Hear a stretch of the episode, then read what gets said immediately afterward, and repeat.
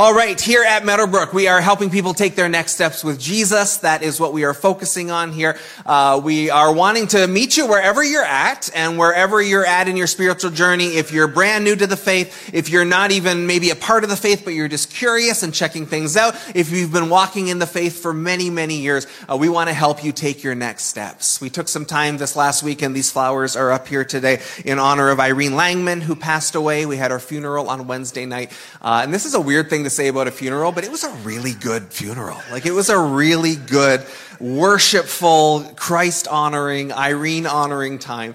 Uh, and Irene is one who I would think of when I would do this little spiel, right? If you were helping people with their next step. So whether you're brand new to the faith or whether you're Irene Langman, there is more to go. There's more to learn. There are more things to step into. And I said at the funeral, one of the things I admired about Irene at 96 years of, of age, uh, she never stopped being hungry for the things of God. She never stopped wanting to learn. My last conversation with her before she passed away, she was saying, Oh, Pastor, I read this in my book today. And he pulled out her Bible and she was Ephesians 3. And she was so excited about what she had read in her devotional time that morning. And I said, Man, may I always be that hungry, however long I'm here on this earth. May I never feel like I have it all figured out or, or I don't need to learn more. Uh, she was so inspiring in that way. She was always looking for her next step. She was always looking to grow. And so we are wanting as a church to help you take your next steps, wherever you're at and whatever that looks like. And we focus on that primarily in three ways, upward, inward, and outward. We want to take our next steps upwardly in our relationship with the Lord,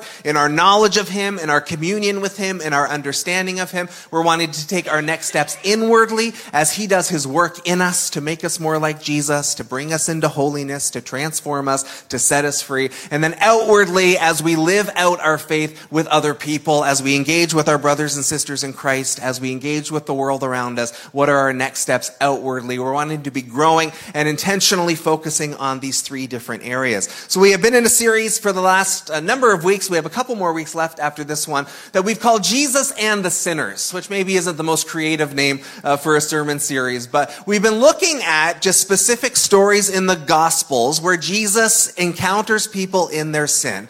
And we're wanting to look at what does it teach us about Jesus? What does it teach us about our sin? And what does it teach us about other people's sin? Because it's very, very easy for us to get focused on what other people are doing wrong and not deal with our own stuff. And so we're wanting to see how did Jesus engage with sin when he found it? And what does that have to teach us about who he is, who we are, and how we can engage with other people in love as well. And we have seen over and over again throughout the series, there's one group that has shown up over and over again in these stories, and they show up over and over again in the Gospels. And they are a group that is called the Pharisees. And so if you've been around church for a while, or you've read through the Gospels, you know that word.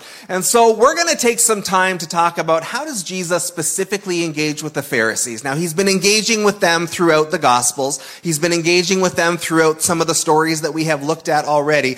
But in where we're going to go today, uh, we're going to see really the, I think the, the harshest rebuke we see Jesus give anybody ever in the Gospels. And it comes for the Pharisees in the text that we're going to look at today. And when it comes to the Pharisees, they are something of the villains of the gospel. They're always opposed to Jesus. They don't really believe in who he says he is. They're always plotting against him and they would be actively involved in the plot to send him to the cross. And so because of that, the Pharisees easily become the villains of the story. And so because of that, Pharisees become a thing that we Christians call other Christians when we don't like the way that they're acting. It becomes something that we can use to kind of villainize other people who don't believe the way we believe or who don't walk with Jesus the way we walk with him or who understand the scriptures differently. And so Pharisees become something that we call other people. And what I want us to do today, as we read through this rebuke of Jesus for the Pharisees, is not to say, oh, I know someone else who needs to hear this, but to say, no, this is a mirror actually for me to look at myself. Because as we look at the Pharisees today, you're going to see they're actually a lot like us. And it's easy to make them the bad guys, and they are, uh, but they are actually a lot like us. So let's take a look at our text. We're in Matthew 23. And hold on to your hats because this is going to be a long one, all right? If Irene were here, she would have said amen, I think. Matthew 23, starting in verse 1. Then Jesus said to the crowds and to his disciples, The teachers of the law and the Pharisees sit in Moses' seat. So you must be careful to do everything they tell you, but do not do what they do, for they do not practice what they preach. They tie up heavy, cumbersome loads and put them on other people's shoulders, but they themselves are not willing to lift a finger to move them. Everything they do is done for people to see. They make their phylacteries wide and the tassels on their garments long. They love the place of honor at banquets and the most important seats in the synagogues. They love to be greeted with respect in the marketplaces and to be called rabbi by others. But you are not to be called rabbi, for you have one teacher and you are all brothers. And do not call anyone on earth father, for you have one father, and he is in heaven. Nor are you to be called instructors, for you have one instructor, the Messiah. The greatest among you will be your servant, for those who exalt themselves will be humbled, and those who humble themselves will be exalted. Woe to you, teachers of the law and Pharisees, you hypocrites! You shut the door of the kingdom of heaven in people's faces. You yourselves do not enter, nor will you let those enter who are trying to. Woe to you, teachers of the law and Pharisees, you hypocrites. You travel over land and sea to win a single convert, and when you've succeeded, you make them twice as much a child of hell as you are. Woe to you, blind guides. You say, if anyone swears by the temple, it means nothing, but anyone who swears by the gold of the temple is bound by that oath. You blind fools. Which is greater, the gold or the temple that makes the gold sacred? You also say if anyone swears by the altar, it means nothing, but if anyone who swears by the gift of the altar is bound by that oath, you blind men, which is greater, the gift or the altar that makes the gift sacred?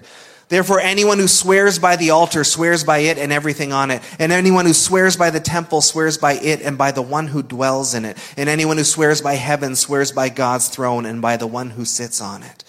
Woe to you, teachers of the law and Pharisees, you hypocrites. You give a tenth of your spices, mint, dill, and cumin, but you've neglected the more important matters of the law, justice, mercy, and faithfulness. You should have practiced the latter without neglecting the former. You blind guides, you strain out a gnat, but swallow a camel. Woe to you, teachers of the law and Pharisees, you hypocrites! You clean the outside of the cup and dish, but inside they are full of greed and self-indulgence. Blind Pharisee, first clean the inside of the cup and dish, and then the outside also will be clean. Woe to you, teachers of the law and Pharisees, you hypocrites! You are like whitewashed tombs, which look beautiful on the outside, but on the inside are full of the bones of the dead and everything unclean. In the same way, on the outside, you appear to people as righteous, but on the inside, you are full of hypocrisy and wickedness. Woe to you, teachers of the law and Pharisees, you hypocrites! You build tombs for the prophets and decorate the graves of the righteous. And you say, if we'd lived in the days of our ancestors, we would not have taken part with them in shedding the blood of the prophets. So you testify against yourself that you are the descendants of those who murdered the prophets. Go ahead then and complete what your ancestors started. You snakes, you brood of vipers, how will you escape being condemned to hell?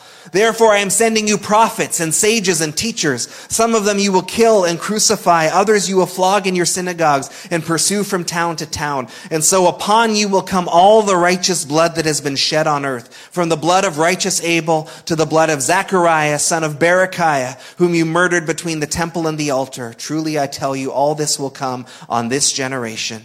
Jerusalem, Jerusalem, you who kill the prophets and stone those sent to you, how often I have longed to gather your children together as a hen gathers her chicks under her wings, and you were not willing. Look, your house is left to you desolate, for I tell you, you will not see me again until you say, Blessed is he who comes in the name of the Lord. Whew. So, I mean, we've talked a lot in this series of where Jesus meets people in their sin and often meets with them with a tremendous amount of compassion, right? He meets them where they're at. He meets them with grace. He meets them with understanding. He meets them with patience. He calls their sin sin. He calls them out of sin, but he meets them with grace and compassion. And here, we don't actually see that grace and compassion in the same way. This is a, a statement of judgment. It is a statement of rebuke. It is a statement of correction. And, and again, I think this is uh, the most most intense rebuke that we see Jesus give ever in the Gospels. Uh, we see lots of correction, lots of teaching. We see a lot of these things, but this one is unusually intense, right? There, there's just, I mean, woe after woe after woe after woe after woe. There's an intensity to it, and it's all coming against the Pharisees. And so, who are these Pharisees? Just very quickly, um, like any time in our own uh, church history, there, in Jewish history, were people who would just interpret the word differently and emphasize things differently and have different views of things. And so there were groups that would kind of, they're all Jewish, but they would be just different kind of streams of Judaism. They would have different uh, emphasis on things. They would teach things in a different way. And so a few things uh, happened as Israel had been out in exile, right? The, the Babylonians had taken over the country. They kicked all the Jewish people out. They destroyed the temple. Uh, and then eventually eventually over time they came back into the land. But while they were gone, the faith had to adjust a little bit because the law had said you have to go to the temple and you have to do sacrifices and you have to do this and you have to do that. And a lot of that couldn't be done while you were in exile and when there's no temple anymore. And so they had to kind of adjust. How are we going to live out our faith? How are we going to be faithful to the law? And so as they come back into the land, one of the groups that emerges is the Pharisees. And the Pharisees were a very conservative group in a lot of ways. And they were calling the people of Israel back to the Bible. I've heard it said they were the first back to the Bible movement in history, uh, where they were just calling everyone back to Scripture, that we have to be devout in our commitment to the Lord. We have to be faithful to the Word. And so here are some of the things that highlighted what this particular stream of Judaism was all about. They were incredibly devoted to the Lord. They were worshipful. They were devout. They were committed. Uh, they were committed to their interpretation of Scripture. They were passionate about the Word. Uh, they were trying to figure out how do we live this out in a complicated world? How do we make this accessible to the common people? Uh, the Sadducees were another group we see in the scriptures, and they were kind of a wealthy group. They were sort of uh, an aristocracy of sorts, and they ran the temple and everything. And they weren't concerned about the common people at all. They were concerned about the temple and, and the prestige of that. The Pharisees were very, very concerned about the masses. Just how do we get the scripture into the into everybody's hands? How do we get everybody following it? How do we make this accessible so that you can all live this out in your day to day life because we want to take the word seriously and we want to please the Lord. Because of that, they were very popular amongst the people. They were highly regarded. And we see even in this uh, rebuke of Jesus that there was an esteem that went with it, right? And, and they were, uh, they were appreciating that. They liked the, the titles and the privileges that went with it. But they were very, very popular. They were concerned about the culture influencing their religion. They were very concerned about, well, how are the, the Romans influencing the faith? And we got to protect the faith from these outside influences. They were very concerned about how to keep the faith pure and devoted to the Lord when there were all these uh, different cultural influences that were pulling in all these different directions. They were passionate evangelists of their faith, and they consistently called, called God's people back to the Word, to the Word, to the Word. Come back to the Word so that you can understand the Lord Come back to the Word so you can please Him with your life. Come back to the Word so that we can d- demonstrate our faith and be faithful to what God wants from us. So that's just a snapshot of who the Pharisees were. Now, if you're looking at that list, you might be saying that sounds an awful lot like some things that I care about.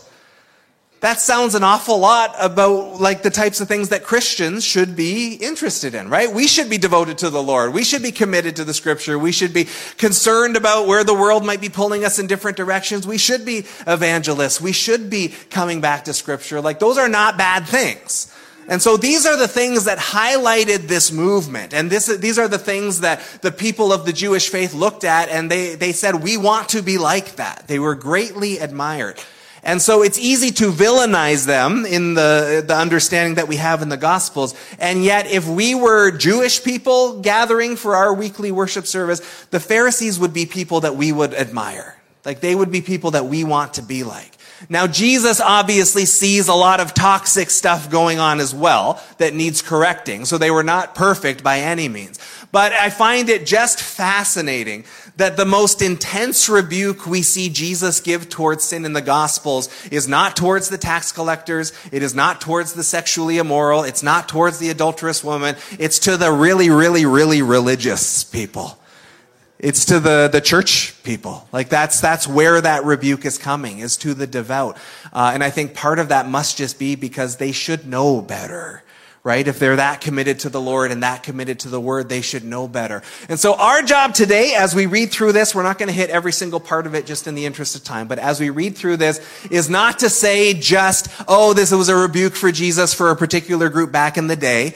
And it's not to listen to it and say, oh, this is a rebuke for the person in the pew over there who really needs to hear this. But to say, okay, I probably find myself on this list. There are ways in which I am like a Pharisee in a good way. There are things here that I would also be very passionate about. And so are there also ways where I need to be corrected here, where I need to hear this for myself? Okay. So this is not something that you brush off on other people. This is where we say, all right, Lord, what do you have for me today in this? What are you speaking to me as we go through this together?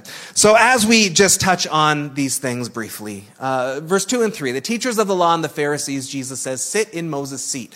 So you must be careful to do everything they tell you, but do not do what they do, for they do not practice what they preach. And so Jesus sets up this, this idea that they're doing what they're supposed to be doing, that God has given Israel teachers, and then they are in the tradition of Moses, and their job is to sit there and say, this is what the law says, and this is how we live that out. So Jesus says they're doing their job in that way. They're telling you what the law says, and that is good. So do those things. When they call you to the word, listen to them as they call you to the word, but don't imitate imitate their lives, for they don't practice what they preach.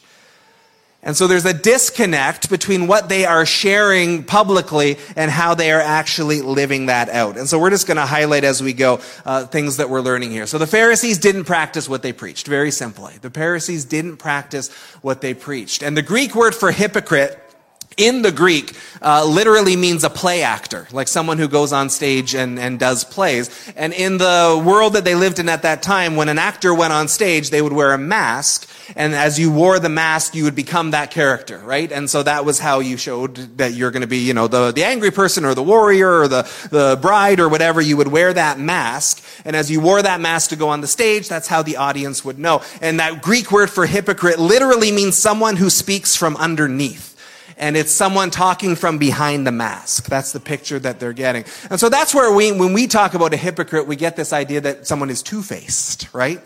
It's that what you see is not what you get. What you see on the surface, the mask that they put on, is not actually the real person. It's not actually how they are, are under. So they're putting on a mask that they're presenting to the audience.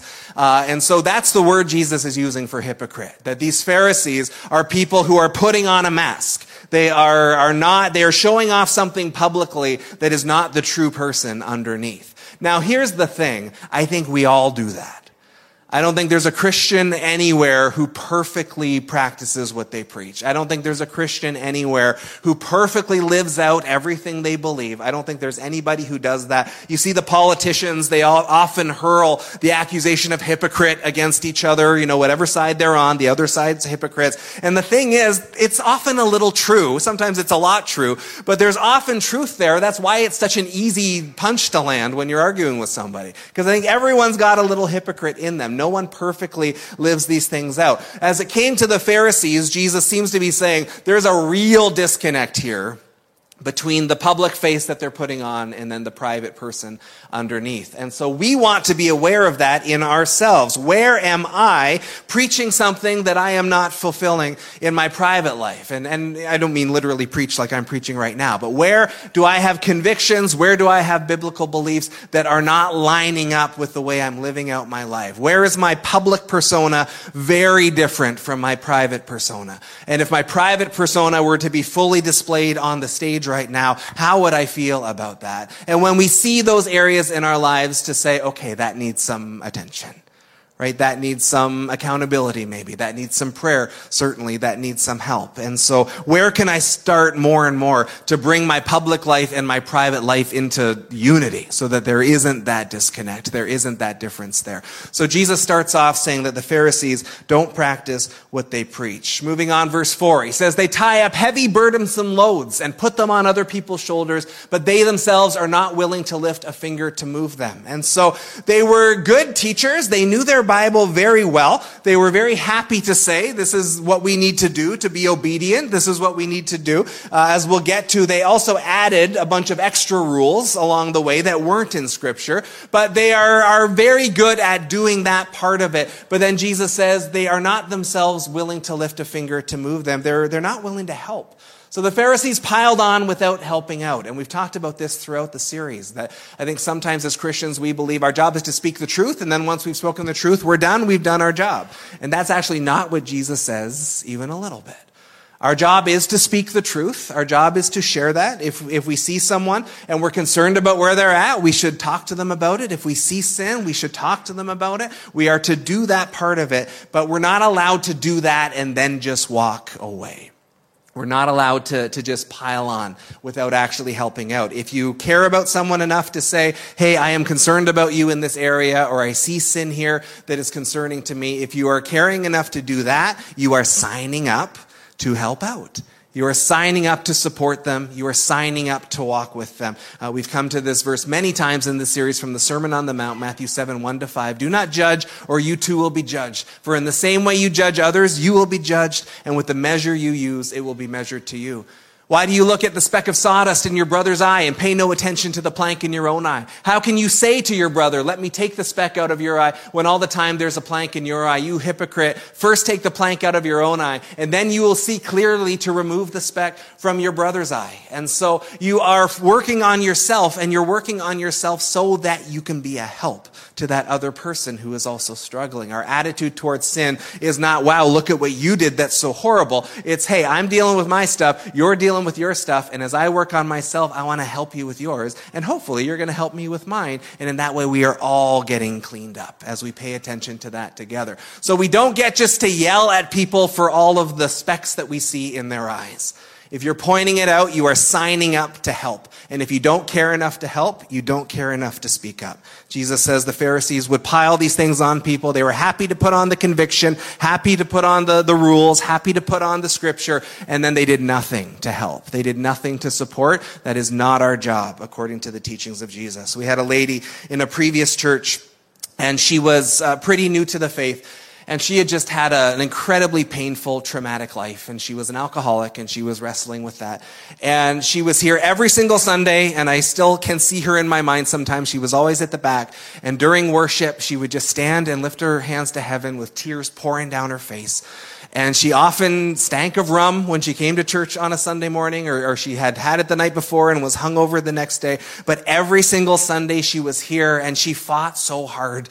And she would, you know, five steps forward and five steps back. And, and it just, her, her life had been so horrible and she just fought and fought and fought. It was just always a struggle for her. But she was here every single Sunday seeking the Lord. She was here every single Sunday worshiping Him. And she didn't have a lot of money, and she was in a, rough situation. And there was an older lady in our church, and she was very proper, and she was very conservative. And, uh, and she came to me once, and she just said, I don't appreciate how that woman is dressed at church. And, you know, just bare midriff maybe, or, or bare shoulders, or nothing crazy, but just this, the lady was bothered by it. And she just said, I just, I don't think that that's appropriate for church on a Sunday morning. And I said, okay, well, I, I don't know that I agree, but are you taking her shopping? Like, are you, are you giving her a gift certificate? Are you doing something to solve the problem? Uh, and she didn't do any of those things, but she also never complained again after that. And, and I don't know if there would have been a way to do that that was sensitive or not. But the point is, is that when we see a problem, like, it's no one's job just to sit here and point at problems in any context in life. There's no, no one's job is to just sit there and criticize. And if you see a concern in any area of life, you are absolutely entitled to it. And if you care enough to speak out about it, you care enough to sign up to help that person, right? We are not ever just dropping truth bombs and then walking away, right? We are helping each other through these things. Jesus says in verse 5 to 7, everything they do is done for people to see. They make their phylacteries wide and, and the tassels on their garments long. So these were religious things that they would bind around their head and the tassels on their garments. They love the place of honor at banquets and the most important seats in the synagogues. They love to be greeted with respect in the marketplaces and to be called rabbi by others. And so again, the Pharisees were a very popular group and there was a prestige that went with it. And so Jesus is saying, yeah, they, they actually love that side of it. They love the title. They love the position. They love the perks and the benefits. They love the reward. They love the attention. Um, and so the Pharisees demanded attention and they sought position. They were looking for that. And I mean, attention on, on its own isn't always a bad thing necessarily, I think. And, and in terms of position, there are people in our lives who are going to be in positions, and some of us have more money and some of us have less money. I mean, some of that is just natural to life. I think the question that Jesus is bringing up is, what's your motivation here? And for the Pharisees, it seems like they were not maybe primarily motivated of, oh, we want to help people and serve people. Maybe they were more motivated by, we like what this does for us. We like what it does for our name. We like what it does for our, our pocketbook. We like the, the power and the prestige that comes with this position. So again, maybe on their own, not entirely bad things, but, but why are you seeking these things? Why are you uh, on that journey along the way? Jesus would correct it in the next verses 8 through 12. You are not to be called rabbi, uh, which means teacher, for you have one teacher, and you are all brothers. And do not call anyone on earth father, for you have one father, and he is in heaven. Nor are you to be called instructors, for you have one instructor, the Messiah. The greatest among you will be your servant, for those who exalt themselves will be humbled, and those who humble themselves will be exalted. Now, he's not literally saying, like, you can't call your dad dad. That's not what he's getting at. He's talking about the religious titles that were used at the time. Uh, and it's one of the reasons some of you will come to me and call me pastor, and I'm, I will say, hey, just call me Chris. Chris is fine. This passage is one of those reasons, is that we don't need to elevate titles. We don't need to elevate certain roles. Jesus says, hey, ultimately, God is the teacher, and you're all brothers. You're all equals. So we don't need to elevate elevate ourselves over each other in that way. There are gifts, there are jobs, there are roles, but we don't elevate the people in those things. Jesus says, you know, when he says don't call anyone father, he doesn't mean your dad. He means don't call your, your teacher father. Don't give them that honorific title. Uh, ultimately, it's all about Jesus. And any good teacher or instructor or father is ultimately just pointing you to Jesus. That's their main job, is to help you know Jesus and understand Jesus. The greatest among you will be your servant. For those who exalt themselves, themselves will be humbled, and those who humble themselves will be exalted. And that is an idea that shows up multiple times in the New Testament. It's that either way, you're going to be humble and you're going to be exalted. It's just a matter of are you going to exalt yourself and get knocked down? Or are you going to humble yourself and let the Lord lift you up? Either way, both things are going to happen to you. It's just a matter of how painful is it going to be as you get there.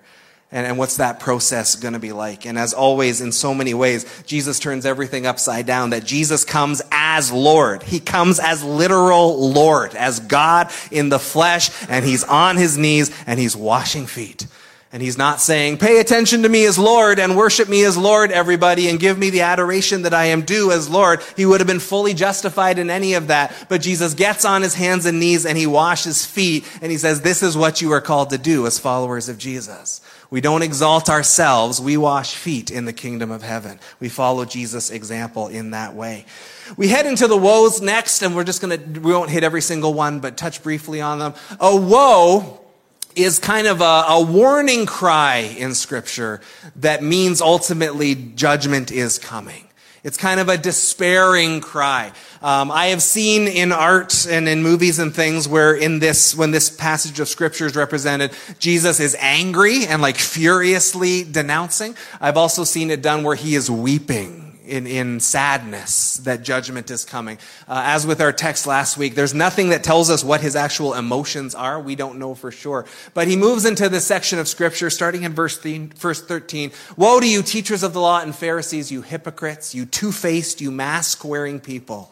You shut the door of the kingdom of heaven in people's faces. You yourselves do not enter, nor will you let those enter who are trying to. Woe to you, teachers of the law and Pharisees, you hypocrites. You travel over land and sea to win a single convert, and when you have succeeded, you make them twice as much a child of hell as you are. I mean, can you imagine Jesus saying that to you personally?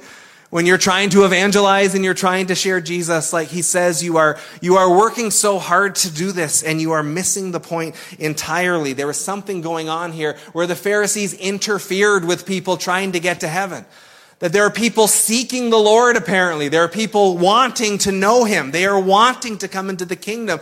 And Jesus says, Pharisees, you're not actually coming into the kingdom, right? Because to come into the kingdom, you have to trust me and follow me. And the Pharisees weren't doing that. Others who are trying to get to heaven, the Pharisees are actually interfering with. And that's a scary thing to get rebuked for by the Lord. That's, that's a startling one to me that people are trying to get to heaven and apparently we can just get in the way of that. And uh, I think sometimes when it comes to sharing our faith, there's things that are going to be challenging and there's things that are going to be offensive. And, and Jesus said, Hey, the world hates me because I testify that what it does is evil. And so sometimes for us, if we're going to call sin sin, we're not going to be very popular with people. And that's following in the example of Jesus as well. And that's something that we are supposed to do. And yet at the same time, if people are going to, to reject the gospel or reject the truth that we have to share, reject the Bible, if they're going to do that, let's make sure they're rejecting the message and not the messengers. Let's make sure it's not because we Christians are being abrasive or aggressive or arrogant or condescending. Because I think that turns people away from the truth of the gospel as well. So the truth will be offensive at times. Scripture says the gospel is like a stumbling block for people. Not everyone's going to accept it. But let's make sure if they reject it, they're rejecting the message and not the messengers. Let's make sure that as we are following after Jesus, we are growing in the fruit of the Spirit so that even if we do have a hard truth to share, even if we do have a, a difficult thing that we need to speak out about, it is being wrapped up in love and joy and peace and patience and kindness and gentleness and faithfulness and self control. That the Holy Spirit is moving His fruit in us, even as we share His truth, and that we're not the ones who are the problem. We are not the ones who are getting in the way of people coming to know the truth. Woe to you, verse 16, you blind guides. You say if anyone swears by the temple, it means nothing, but anyone who swears by the gold of the temple is bound by that oath, you blind fools. Which is greater, the gold or the temple that makes the gold sacred? You also say, if anyone swears by the altar, it means nothing, but anyone who swears by the gift on the altar is bound by that oath, you blind men. Which is greater, the gift or the altar that makes the gift sacred? And so the Pharisees were really good at nitpicking. They kind of, they were good at uh, sort of, you know, how do we lawyer this verse to make it say kind of what we want it to say? And they are getting into the weeds here a little bit as it related to what the law said about swearing oaths. There is nothing in the law that said specifically specifically swear by the gold or swear by this or swear by that. Uh, none of that is in there. This is stuff that they're just kind of adding to it. And so they are, you know, every single one of us has, has the scripture and we all have an interpretation of scripture. And the Pharisees were taking their interpretation of it and especially the things that they were adding to it and they were elevating it higher than they should. So the Pharisees elevated their interpretation of scripture to the level of scripture itself. And they weren't understanding, I guess, that, oh, we're adding things to this and we have a view of this that isn't actually in the text, but we're making it as if it's equal to the text. And so everyone needs to follow what we say and all these extra things that we're adding to it. And they were just missing the scripture itself. And so Jesus is saying you, you're, you're coming up with some weird biblical ideas here that aren't actually in the Bible. You're adding it to them and they were doing it in the name of trying to be saved. I've heard the picture used of, if you can imagine, let's just say, this is a ridiculous example, but let's just say that God's law said, thou shalt not sit in a red chair. All right, so let's say that's a commandment from Sinai on high. Thou shalt not sit in a red chair.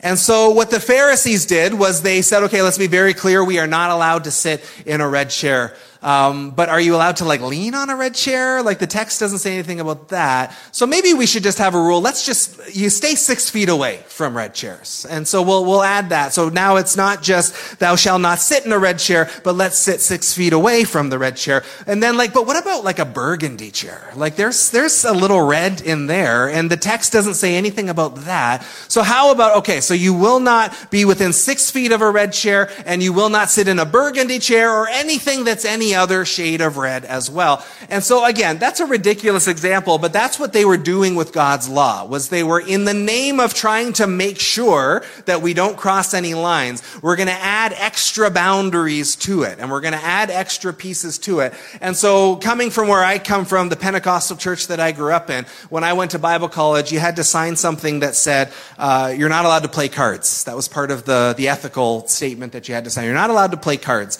And so I asked about it when I was signing up. And they said, well, cards can be used for gambling and cards can be used for fortune telling. And so we just want to stay disconnected.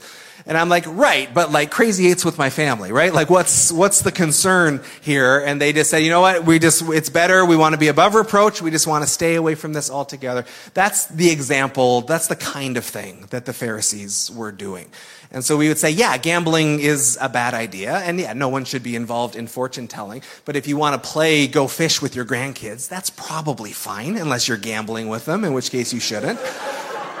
and so it just, it's so easy. It becomes so easy in the name of holiness to start adding things, right? Just to be safe we just want to be saved. We want to make sure we're following this well. It feels very devout. And so the Pharisees had their view of Scripture and all their added rules of Scripture, and they were adding all those extra rules and their interpretation to the level of Scripture itself. Where to say, if I disagree with a Pharisee, they would say, well, you are disagreeing with God's Word. You're not disagreeing with us. You're disagreeing with the Bible itself. And so it makes it really hard to argue with a person like that. And it also makes it really hard to, to wrestle through the word. And maybe we need to learn something here. Maybe there's another way to look at this. It can be really, really challenging. And I'm, I'm sometimes just kind of a bit staggered when I hear some Christian preachers and leaders talk about God's word. Just, there's a humility missing sometimes. Because like, I love this word and I've given my life to the study of this word. And I am the first to admit God's word is perfect and I am very much not.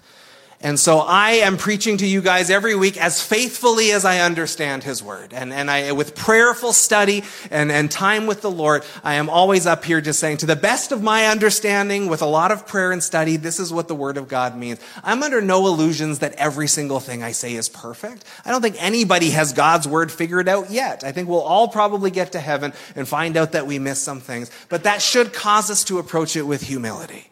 And, and a humility combined with a hunger that says, I'm going to keep digging and I'm going to keep searching and I'm going to keep reading and I'm going to keep pressing in for more and I'm going to be willing to be humble before God's word and I'm going to keep digging into Him for more along the way. Moving on, verse 22, 23. Uh, Woe to you, teachers of the law and Pharisees, you hypocrites! You give a tenth of your spices, mint, dill, and cumin, but you've neglected the more important matters of the law, justice, mercy, and faithfulness. You should have practiced the latter without neglecting the former. You blind guys, you strain out a gnat, but swallow a camel. Uh, and that word picture there at the end is gnats were unclean animals and camels were unclean animals. They weren't allowed to eat either of those. So he's saying you focus on the minuscule thing, the smallest thing, but you're swallowing a much bigger problem, right? You're not allowed to eat camel either. And so while you're focused on this little tiny thing, you're ignoring this great big thing along the way. And so it's a, an interesting picture. Uh, the Pharisees were meticulous about the quote easy things and missed the hard things in the Bible. Um, the, the Word of God had said in the law, that you were to tithe on things that grew in the ground. Nobody really thought that meant spices. Like they thought that meant your wheat and your, your kind of bigger thing. So the Pharisees, wanting to be meticulous, said, we're going to tithe even on our spices, even on the, the, that level of, of meticulous devotion. So if you can imagine, you know, going to the bulk barn and getting your, you know, your pepper and then like measuring out a tenth of it, um, you know, with that level of precision because we want to honor God with it. So the heart was absolutely right. Jesus actually commends them for that part. He says, you should have practiced that. You should have practiced the former thing.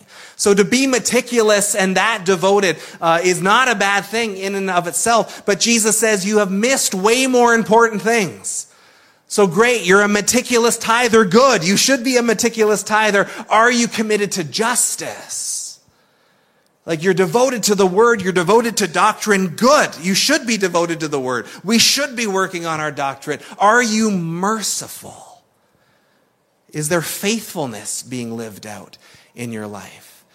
And so it, it's a weird rebuke because he's saying, okay, that's good, right? That level of tithing, great. That is meticulous. Is it perhaps over the top? I don't know. Uh, it's, it's very, very devoted and they're wanting to honor the Lord with it. Jesus says, good. You should do that but you've missed out on justice and mercy and faithfulness. There are, there are, bigger things here that you've missed out on entirely. And it's so easy for us to lock on to the things that we're kind of good at or the things that we have committed ourselves to. Uh, you know, I, I, come to church and I read my Bible every day and I do those things. And, and I think Jesus' answer would be good. That's good. You should practice those things.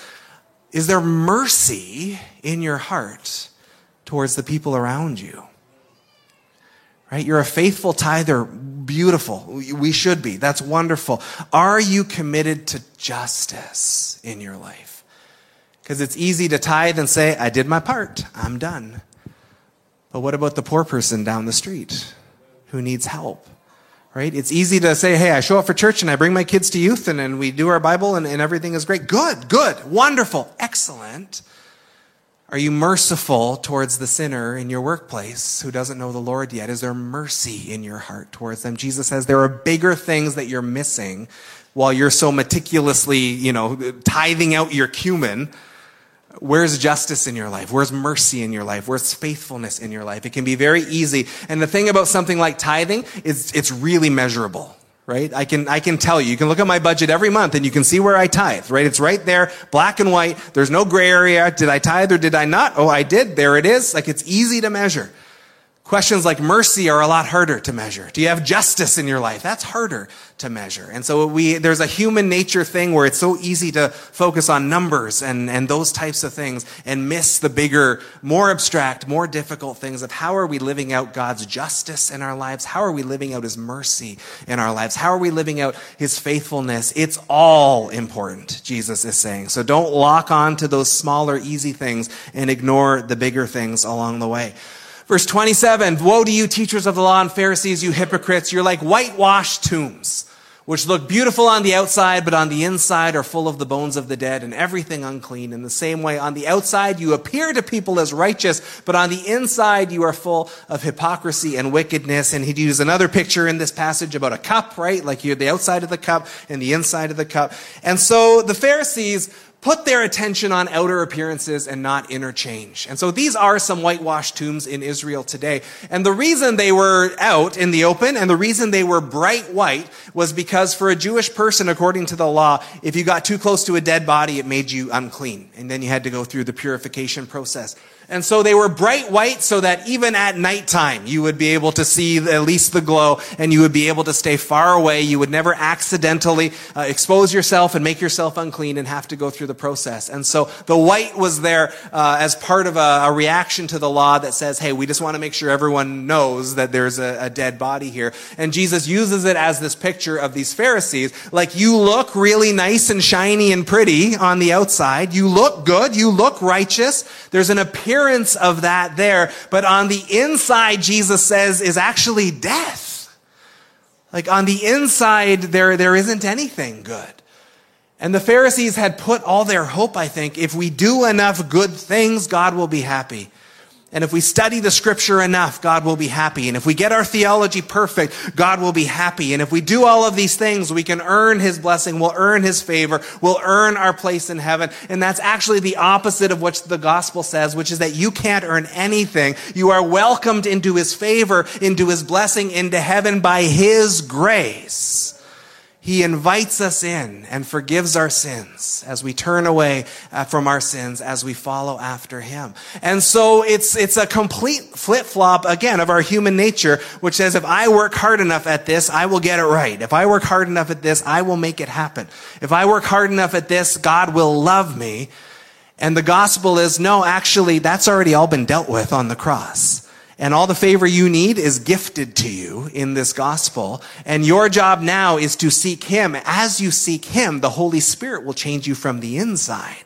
You'll get a new heart. You'll get a new mind. You'll get a new creation. And then you will live out of that. And then your outside will follow as your inside is transformed.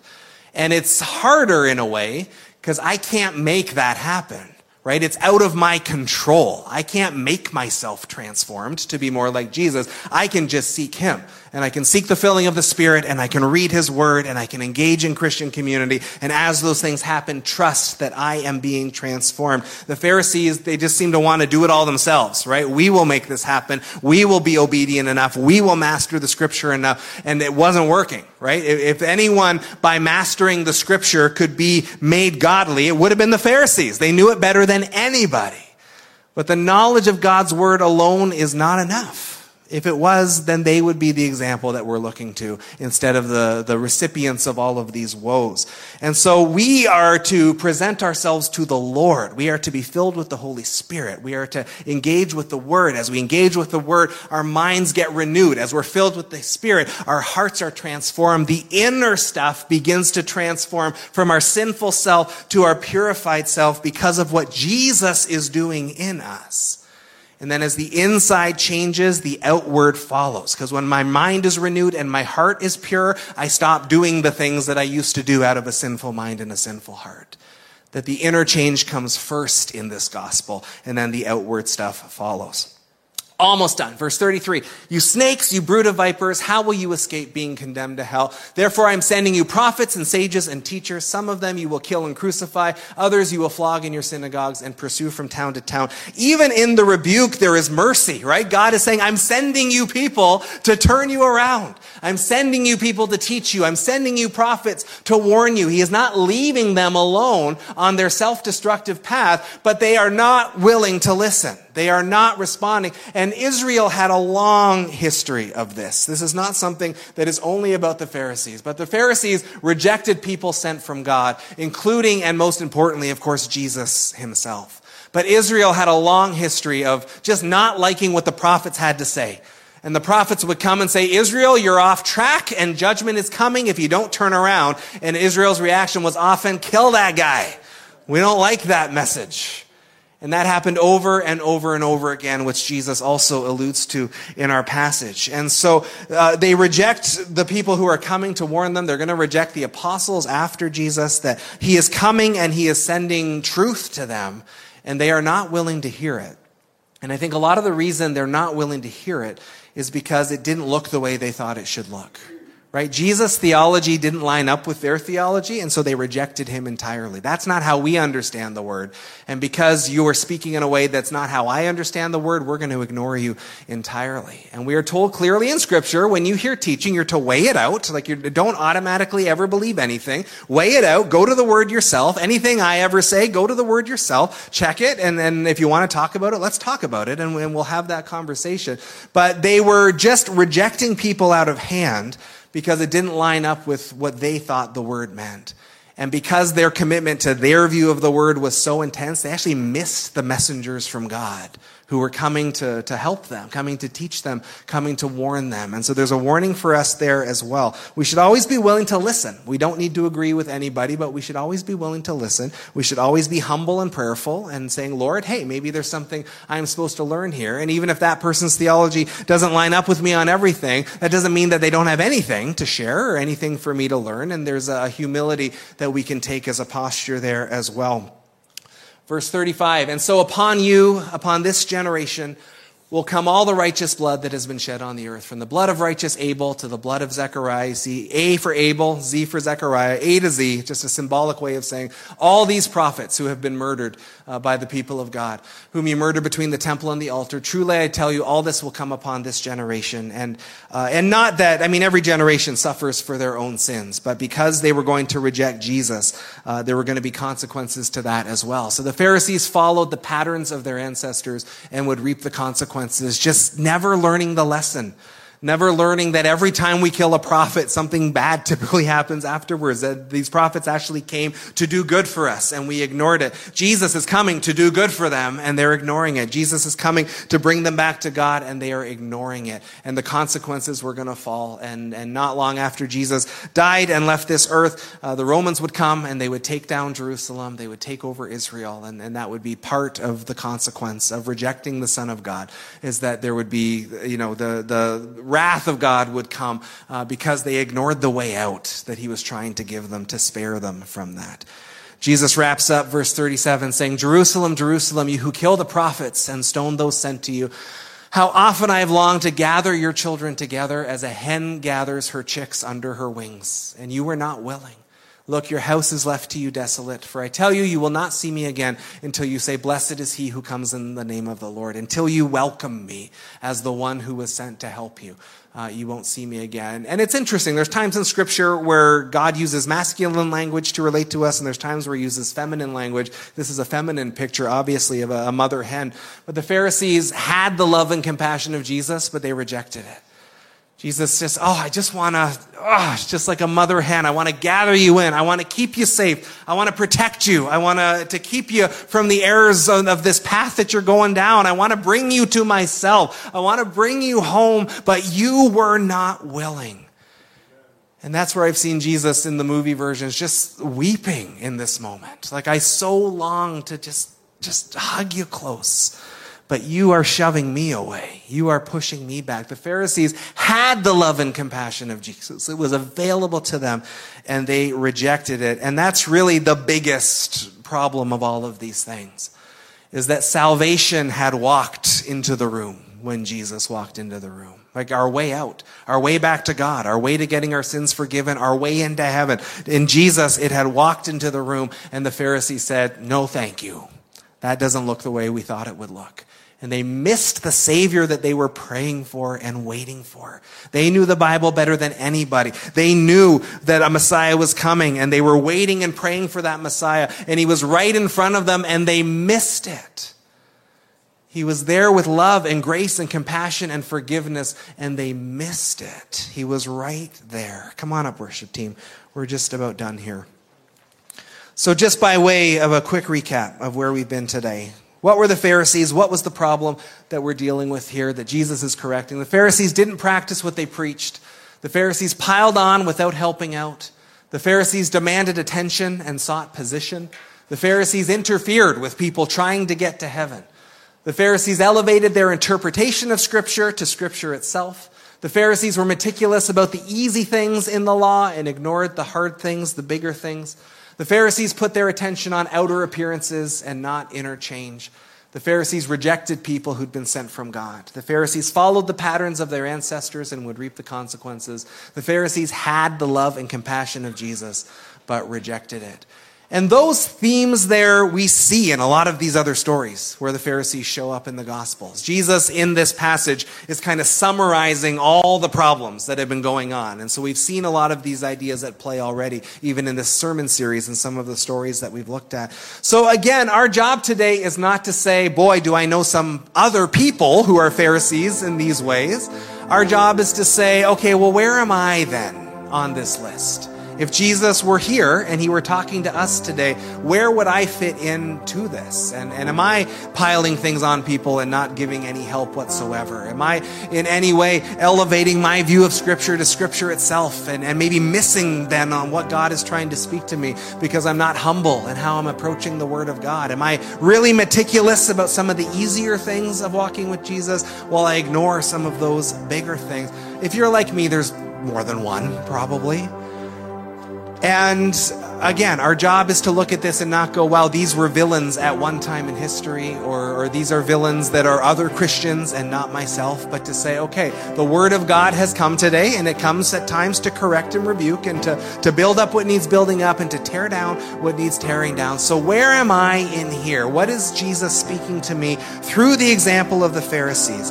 And ultimately, again, the biggest thing the Pharisees did was they, they just turned away from the Lord. And Jesus' concern in a lot of these things is you're not actually finding God, Pharisees. You're, you're doing the things, but you're not actually finding Him. And so, where am I drawing near to Him? Where am I finding Him? Where am I centering my life on Him? And where am I on that journey to, to take those next steps with Him? Would you stand to your feet with me, please, as we get ready to worship and close in prayer? Lord, uh, keep speaking, Holy Spirit. The word is not easy today, but it is your word, and we trust that it is good. And so we say, Holy Spirit, keep speaking as we ponder these things, as we discuss them on our way home, as we sit on them for the next day or two. Keep speaking. Lord, uh, we thank you for this rebuke because it comes out of your love, out of your desire to draw us closer to yourself. Lord, that is what we want as well. Uh, you have been good over and over and over again. Even your rebuke is a sign of your faithfulness and your goodness to us. Uh, even as you showed your goodness to the Pharisees in this moment. As hard as the words are, your grace and compassion are present nonetheless, even as you correct them. So, Lord, bring that to us as well. Let us find your way with hope and not condemnation. Let us find your way in the way of Jesus, faithful to your word, full of your spirit, and walking in the way of our Savior. In Jesus' name, amen.